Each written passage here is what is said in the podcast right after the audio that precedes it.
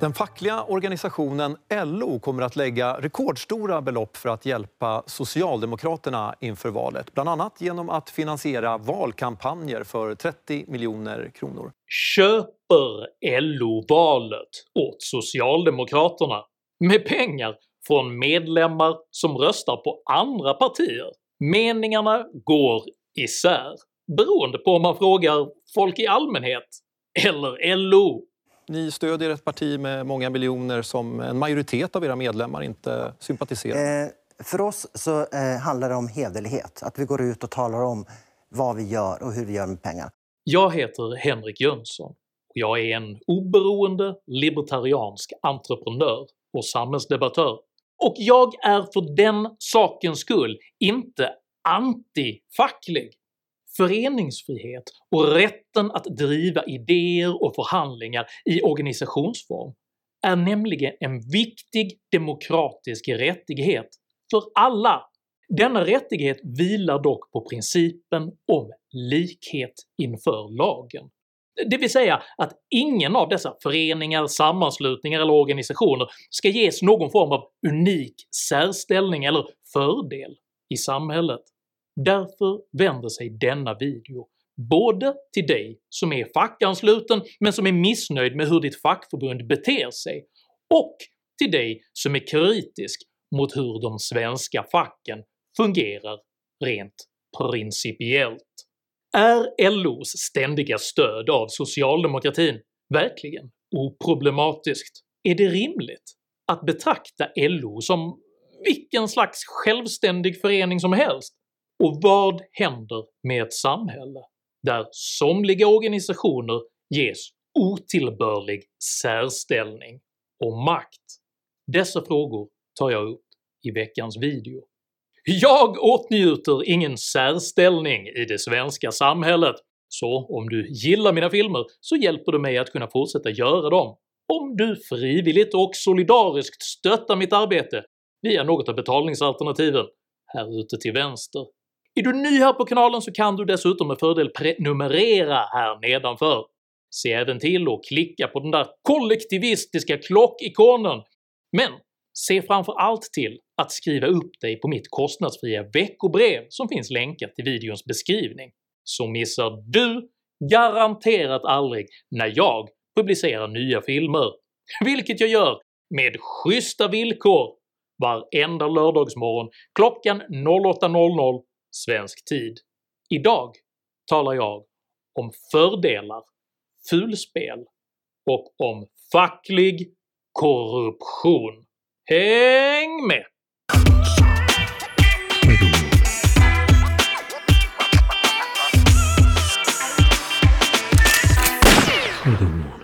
I den anarkoprimitivistiska fabeln “Liten är fin” från 1978 gestaltar författarinnan Ingrid Sjöstrand maktlystnadens fördärvlighet. En rädd liten skogsdrake ville ha ett tryggare liv och förhandlade gradvis därför till sig så mycket makt att hela skogen påverkades negativt. I takt med att draken växte sig allt större fick den även fler och fler huvuden vilka på olika sätt manipulerade skogens övriga djur att göra som den ville. Sjöstrands fabel är sannolikt menad som en tidstypisk och lite banal kritik av kapitalismen, men kan lika gärna ses som en generell kritik av makthungerns korrumperande inflytande på även de ädlaste av ideal. För precis som allt färre av fabelns djur egentligen ville stötta draken är det nu också allt färre fackmedlemmar som vill stötta Socialdemokraterna. Vi har en siffra här, 60 procent. Vet du vad den står för? Nej. Det är så många av, de, eh, av dina medlemmar, LO-medlemmarna som inte röstade på Socialdemokraterna. Ändå fortsatte fabelns djur att ge draken mat. Precis som LO nu vill ge socialdemokraterna mer resurser än någonsin tidigare. LO meddelade att man nu kommer att lägga mer pengar än någonsin på att hjälpa Socialdemokraterna inför valet. 30 miljoner kronor ska gå till valkampanjer, 20 miljoner till utbildningsinsatser och cirka 10 miljoner till teknik. Och precis som fabelns djur manipulerades ut av draken stoppar LO nu demokratiskt framröstade representanter endast för att de inte är just socialdemokrater. Den majoritet som inte eh, röstar på Socialdemokraterna, vem, vem företräder de inom LO? Ja, då är det de politiska partierna som de röstar på. LO gör det ju inte eftersom vi har kongressbeslut att vi ska ha facklig politisk samverkan med S. För att förstå hur den legitima svenska arbetarrörelsen korrumperades till att bli en maktfullkomlig socialdemokratisk kampanjdrake måste vi gå tillbaka i historien och titta på hur den svenska fackföreningsrörelsen växte fram.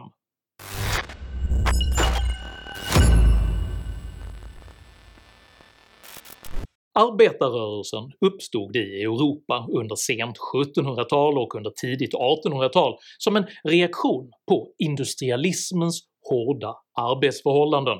Genom strejker och gruppförhandlingar kunde även lågkvalificerad arbetskraft framdriva bättre förhållanden. Detta var i stort en konstruktiv reaktion på intressekonflikter i en tid präglad av hastiga samhällsförändringar en alltför grav obalans mellan arbetare och arbetsgivare gagnade långsiktigt sett ingen eftersom situationen för båda parter då blev konfliktfylld och oberäknelig. Att arbetare valde att slå sig samman för att kunna förhandla med kollektivets större makt var således både demokratiskt och helt rationellt, och det tvingade även arbetsmarknadens parter att framförhandla rimliga kompromisser som långsiktigt tillvaratog båda parternas intressen. År 1889 bildades partiet Socialdemokraterna. Nio år senare stöttade Socialdemokraterna bildandet av Landsorganisationen, LO, med syftet att koncentrera fackförbundens makt. Dessa två organisationer kom att kallas arbetarrörelsens två ben, där det socialdemokratiska partiet stod för politiskt inflytande och makt, och LO stod för inflytande och makt på arbetsmarknaden. Inledningsvis krävdes även medlemskap i Socialdemokraterna för att man skulle kunna vara med i facket, och de som inte var medlemmar kollektivanslöts ända fram till 1990 Kollektivanslutningarna medförde enorma inkomster för socialdemokraterna, som i sin tur konsekvent agerade för att stärka LO och deras tillflöde av nya partimedlemmar genom att öka deras inflytande över den svenska arbetsmarknaden. På detta sätt byggde arbetarrörelsens två ben upp ett enormt och lukrativt partimedlemskap för socialdemokratin och gav LO en politiskt framreglerad särställning på den svenska arbetsmarknaden.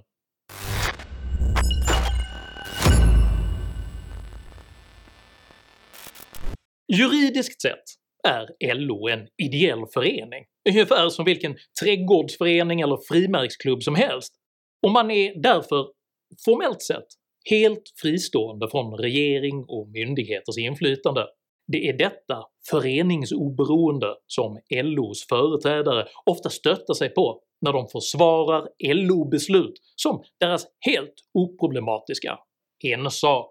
Ser vi på Sverige så är vi, är vi ett land med oerhört många organisationer. Organisationer som, eh, där man sluter sig samman för att driva vissa frågor. Och varje organisation, precis som Jimmy Åkessons politiska parti, fattar sina beslut i enlighet med sina stadgar utifrån demokratiska principer. Föreställningen att det lätt går att starta en egen fackförening om man inte är nöjd med de som finns är dock en illusion, för LOs särställning är helt unik både till storlek, resurser och befogenheter. Löner, pensioner och arbetstider förhandlas i Sverige fram mellan de fackliga organisationerna och arbetsgivarna istället för att beslutas av riksdag, regering och myndigheter. Detta innebär även att den som står utanför facket i väsentlig mening saknar möjlighet att påverka sin arbetsplatssituation. Utöver detta har socialdemokraterna tilldelat facken den quasi-officiella befogenheten att administrera arbetslöshetskassan. Det går förvisso att vara med i en icke-facklig a-kassa, men eftersom facken sluter avtal som även omfattar icke-medlemmar är det även här omöjligt att påverka a-kasseavtalen utan att vara fackansluten. Enligt den så kallade medbestämmandelagen som fattades 1976 tvingas dessutom svenska företag att förhandla med facket om varje viktig förändring av verksamheten. Syftet är att alla anställdas intressen ska förvaltas och försvaras, men som icke-medlem saknas det ånyo helt möjlighet att påverka dessa förhandlingar. Även lagen om anställningsskydd som instiftades 1982 förfördelar de icke-fackligt anslutna eftersom nyckelroller i allmänhet förhandlas direkt med facket. Konsekvensen av detta är att de icke-fackanslutna löper större risk att förlora jobbet i svåra tider. Utöver detta gjordes fackens medlemsavgift 2017 återigen avdragsgill trots att skattelagen i övrigt säger Huvudregeln för fysiska personer är att avdrag inte medges för medlemsavgifter i föreningar och andra sammanslutningar 9 kapitlet 2 paragrafen andra stycket i inkomstskattelagen. Den praktiska konsekvensen av detta är att alla Sveriges skattebetalare subventionerar socialdemokraterna genom medlemmarnas avdragsgilla fackavgifter, vilka sedan går till socialdemokraternas kampanjkassa. Detta är ett axplock av faktorer som ger LO dess unika särställning, vilket också gör att LOs beslut måste kritiseras i ljuset av just denna särställning i den svenska demokratin.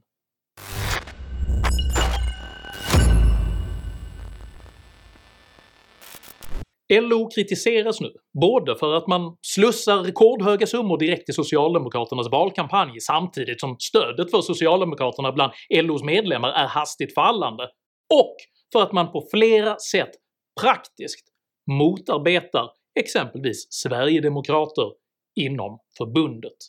Ett exempel på detta är hur fackförbundet IF Metall nyligen valde att avsätta den demokratiskt framröstade gruppordföranden Ulf Karlsson på grund av att han är sverigedemokrat.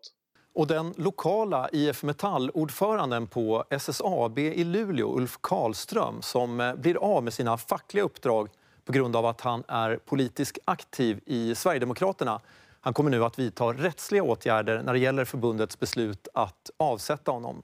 Det är ju beklämmande. Vi har ju valt in Ulf för att han ska representera oss och våra medlemmar då i Metall. Det är ju vi som är Metall så att, och det är vi som väljer vem vi vill ha. Och Ulf är ju driven då i fackliga frågor så att eh, vi tyckte det var klockrent att, att välja in Ulf. Då. När jag jobbar på SSAB så jobbar jag som gruppordförande råjärn. Och då gäller det de fackliga frågorna och vad som gäller för medlemmarnas bästa. Sen vad jag gör på fritiden, det är något helt annat. Inom Transportarbetareförbundet gick man ändå längre och tillät inte sverigedemokrater att vara medlemmar alls, vilket exemplifierades 2020 av ett uteslutningsärende mot Kiruna-politikern Mats Fredlund. Först var jag ju väldigt besviken och, och det, men sen var jag ju bara förbannad. För jag menar att de ska man inte bestämma vad jag gör på min fritid. Vinner jag det här ärendet så kommer det nog bli betydligt mycket mer aktiva Sverigedemokrater i svenska samhället. För då törs de stå upp för att vara Sverigedemokrat. Som det är idag så är folk rädda för förtrycket att visa utåt och som i mitt fall då uteslutningshoten från fackförbund och det.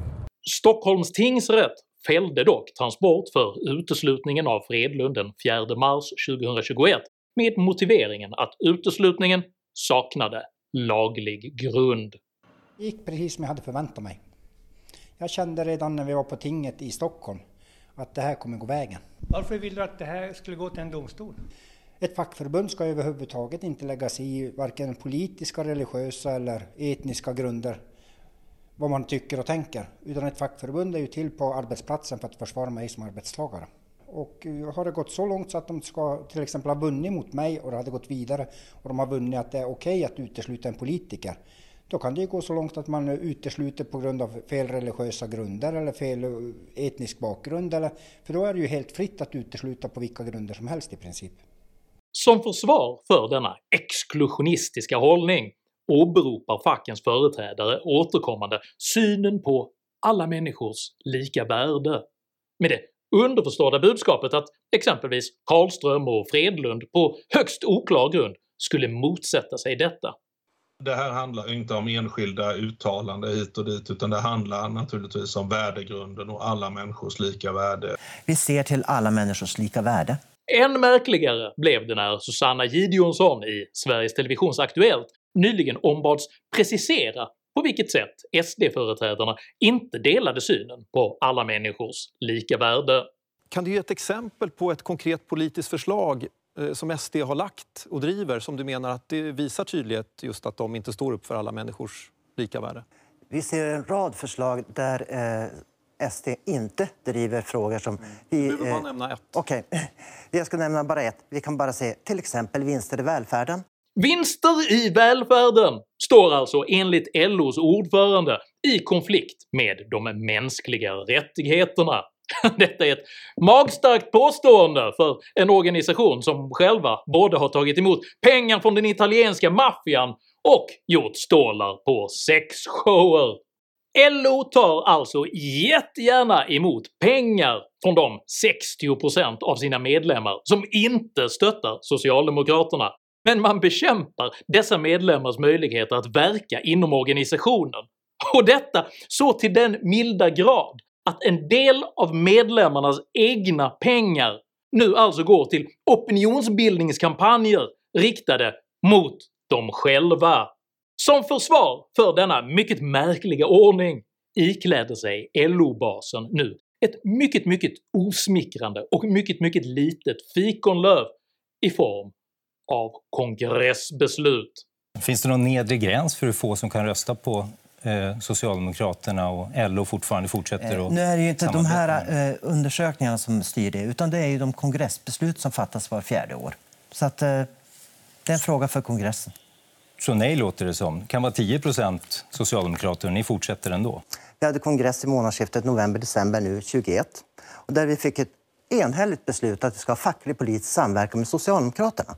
Sen är det precis som jag säger, varje enskilt förbund beslutar om sina stadgar, de fattar sina beslut och det är de som äger den frågan.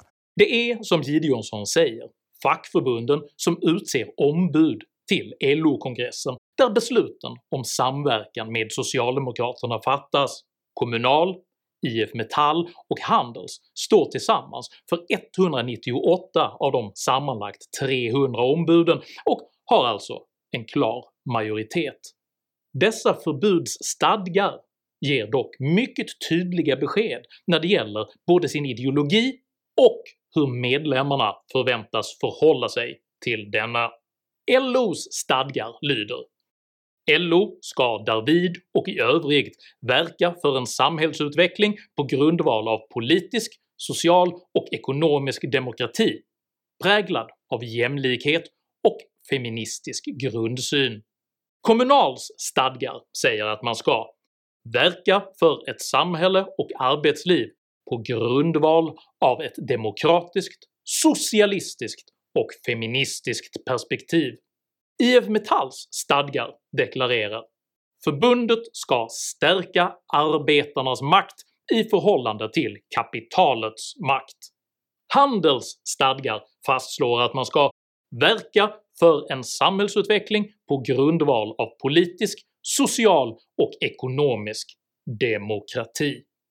Både LO och de tre största LO-förbunden har alltså direkt socialistiska formuleringar i stadgarnas ändamålsparagrafer och man kräver lojalitet med dessa stadgar av sina medlemmar. Detta gör det i praktiken omöjligt för medlemmar som inte är socialister att bli förtroendevalda. Rent konkret innebär detta att det alltså är omöjligt för icke-socialdemokratiska fackmedlemmar att utses till ombud på LO-kongressen, vilket i sin tur gör det omöjligt att rösta fram en förändring av bidragen till socialdemokratin. Så cementeras den ideologiska likriktningen i den fackliga särställningen på svensk arbetsmarknad, oavsett vad dess medlemmar tycker.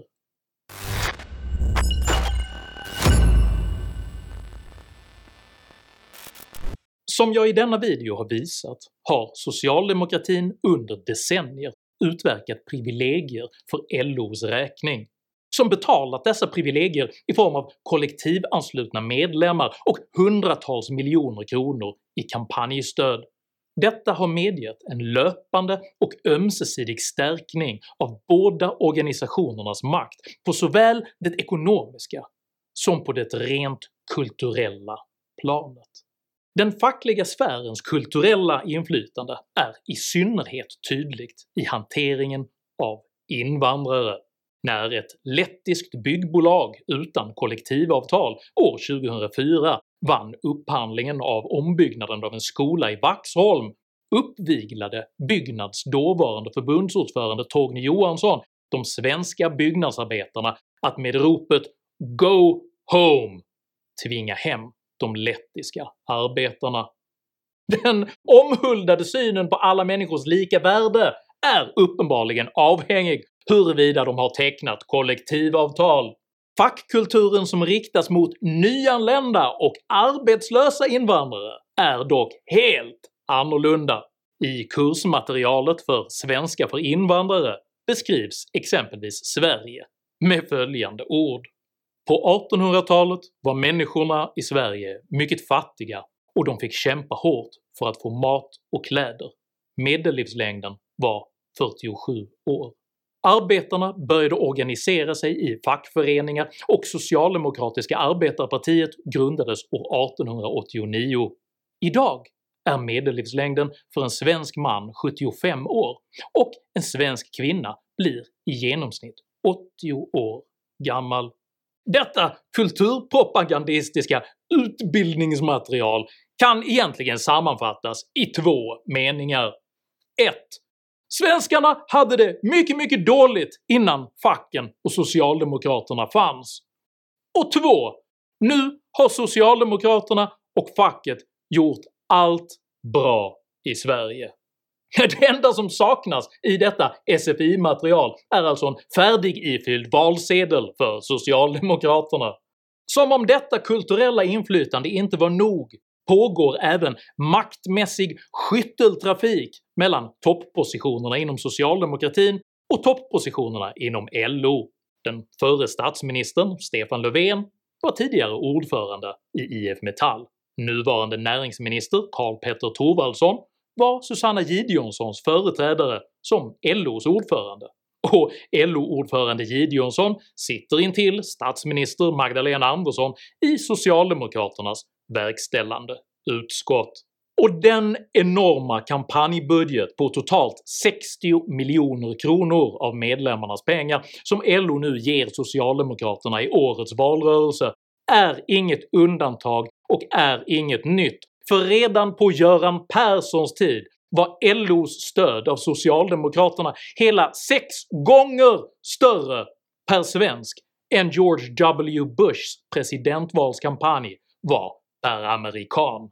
För en utomstående observatör är det faktiskt mycket mycket svårt att skilja socialdemokraternas och LOs omhuldade samverkan från en regelrätt påverkansoperation Faktum är att om någon annan organisation hade agerat på det symbiotiska sätt som LO och socialdemokratin har gjort under många decennier så hade en enad journalistkår primalskrikit “Demokratin är köpt!” Men när det gäller pengarullningen och ledarskapsrelationerna mellan socialdemokratin och facken, då är det tyst. För långt ner i den svenska folksjälen finns en uppfattning och en övertygelse om att LO är något annat än ett vanligt särintresse. Såväl journalister som svenska medborgare. Framstår snarare betrakta LO som en myndighetsliknande och demokratiskt helt oantastlig representant för det svenska folket självt, vars kollektivavtal uppfattas vara moraliskt helt nödvändiga för att företag överhuvudtaget ska betraktas som rumsrena. Så för att sammanfatta denna korrupta och demokratividriga ordning. Staten har avsiktligt skapat mycket starka drivkrafter för att vara med i facket. LO finansierar som tack för detta sedan socialdemokraternas valrörelser. För att kunna påverka LO måste man vara ett förtroendevalt ombud på LO-kongressen, och för att kunna bli ett förtroendevalt ombud på LO-kongressen så måste man vara en lojal socialdemokrat. Detta är inte en demokratisk förening. Detta är en maffialiknande klan som infiltrerat både arbetarrörelsen och Sveriges demokrati. För LO är inte längre en organisation som försvarar Sveriges arbetare, utan en socialistisk kampanjorganisation som använder medlemmarnas pengar för att bedriva partipolitisk verksamhet mot deras uttalade vilja. Frågan jag ställer er icke-socialistiska fackmedlemmar är “Känns denna ordning rimlig?” Eller är det nu dags att i grunden reformera hur den svenska fackrörelsen fungerar? Och om LO nu har gjort sig immunt mot demokratisk förändring inifrån, är det då inte hög tid att åtminstone börja frånta denna förening sina särskilda befogenheter rörande a-kassa och arbetsplatstrygghetsfrågor och istället underställa dessa sedvanlig demokratisk myndighetskontroll?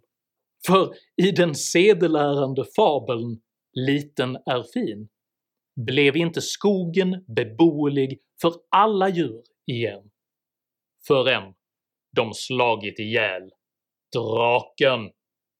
Tycker du att det är viktigare att alla anställda, oavsett partitillhörighet, kan påverka sin arbetssituation än att LO och S till varje pris ska upprätthålla sin ömsesidiga makt över Sverige?